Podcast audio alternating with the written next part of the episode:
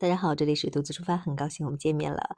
今天我们要聊一个全新的专辑啊，独自出发菲律宾。其实，在疫情之前，当时我就准备要开的，但是因为种种原因，大家知道的，就一直没有没有开这个专辑。呃，因为在可预见的未来呢，我跟菲律宾那边还是有很多的一些链接的。呃，与其到时候再开，不如现在就开，要不然很多事情时间长了，真的记不住了。嗯，所以今天呢，从今天开始，我会来分享一些跟菲律宾有关的故事。当然，嗯，前几集当中我不不会讲就去菲律宾旅行的一些点啊，因为现在也去不了。呃，聊那些我我也记不住，所以就聊一些当下我现在目前的现状吧。就是两两年前，就是疫情之前呢，当时我为什么要去？打算，所以就是当时我本来想去看看那边的菲佣市场的。在啊，菲佣这个词并不是我我怎么样，是因为，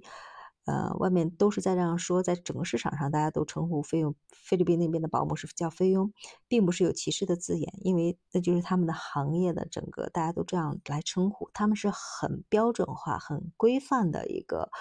呃行业，在他们国家，菲律宾的菲佣每年在向世界各地输出的这个劳动力呢，给他们能创造很多很多的外汇。呃，大量的女性在外面工作，然后每年会外会回去，丈夫跟孩子在国内生活，呃，是他们大多数很不能说大多数吧，很很大一部分呃家庭的一个现状。嗯，每年菲律宾大量的外汇也是由他们创造的，所以当时我就想去，是因为我身边的朋友他们有雇的这个菲佣，他们说真的是。太省心了，因为他们都很专业，衣服要怎么熨熨烫，什么衣服怎么熨烫，怎么叠什么菜呀，包括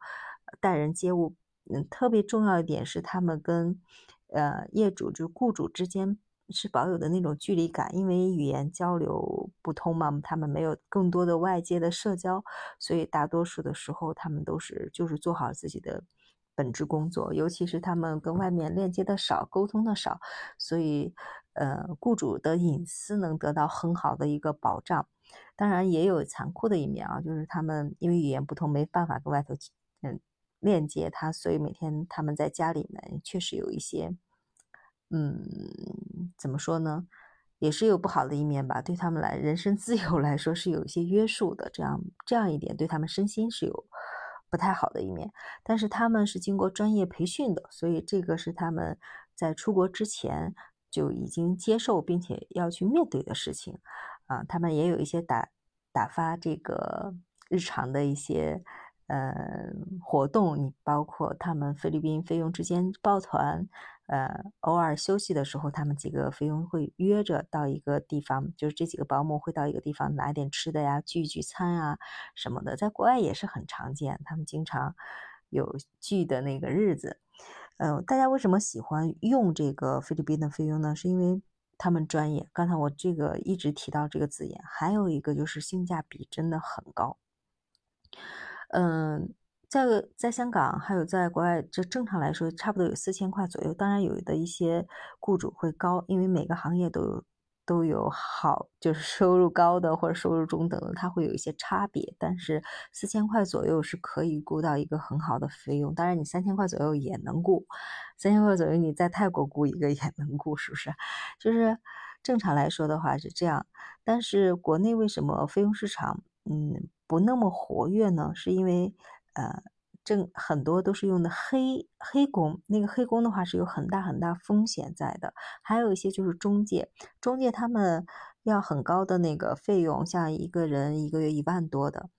但是拿到费用他们手里也就三四千块钱啊，就是这样一个费用，所以大部分都被中介赚走了。当然也有其他的一些原因啊，不能说中介就黑 怎么样，这个也不能说，就是因为每个行业都不。都不一样嘛，他们也要承担风险的，都不不容易。所以，呃，这个费用市场是在国内目前是这样的：一部分是黑工，一部分是正常有工作签的，还有一部分就是雇主，呃，要去为菲佣办理工作签的话，每年要额外花费六七万、七八万块钱这个样子。所以，这是一笔不小的开支，加起来每个月要给这他们的费用。但是在这样的一个情况下，国内市场的费用还是就是人数比较少，就是雇雇佣方就会在排队等等合适的这个费用。呃，所以在这样一个情况下，我就想去看看那边的市场。有有两个私心，一个就想着，哎，如果有合适的带到国内，真的是特别合适的，可以给他办办工作签呀，那还值得。如果能一做做两三年、三四年啊，办办工作签，然后有一个呃学习环境。就是英语的学习环境，包括日常口语的孩子们，日常的这个口语都省了，省了口语老师了，是不是？这么一算，很性价比真的很高。呃，再一个，他们如果即便住家里的话，嗯，因为跟外界连接少，当然还好，还是有他们是有距离感的，是专业培训的，所以基于这样，还有一个就是性价比很高。就是各方面的考虑，我本来是想去看一看的，跟 在还有很重要的一点就是跟前身边的人怂恿说，哎，你去看看吧，看看好了咱们团购呀，开玩笑啊，就是说有合适的话也也用，因为是这是有需求的，咱们国内的这个市场目前还是嗯需求大于供。就是很多的找保姆不好找，找合适的保姆也不好找，各方面价格呀什么的，嗯，所以大家对那块儿的市场是有很大的期待在的，嗯，还有就是咱们国家跟菲律宾是这两年杜特尔德上任上任之后，那前几年，呃，关系都很好，所以咱们国家还出了文说加大每年飞嗯到国内就业的一些。人数嘛，当时，所以在基于这样一个大背景下，我就想，哎，那就去看看吧。国家也鼓励，啊，那边性价比还高，然后也感受人家说的那种专业性服务到底是怎么样呀，有什么样的一个差别。所以当时我，嗯，疫情前我本来要去那里要做的是这样一件事情。当时本来是想开专辑记录整个的这个过程，因为这个事情啊搁浅了，但是。接下来跟菲律宾那边还是有很多的事情在链接啊，所以我就开了这个专辑。那今天因为时间的原因，我先聊到这里。呃，如果我们下期再见吧，好不好？拜拜。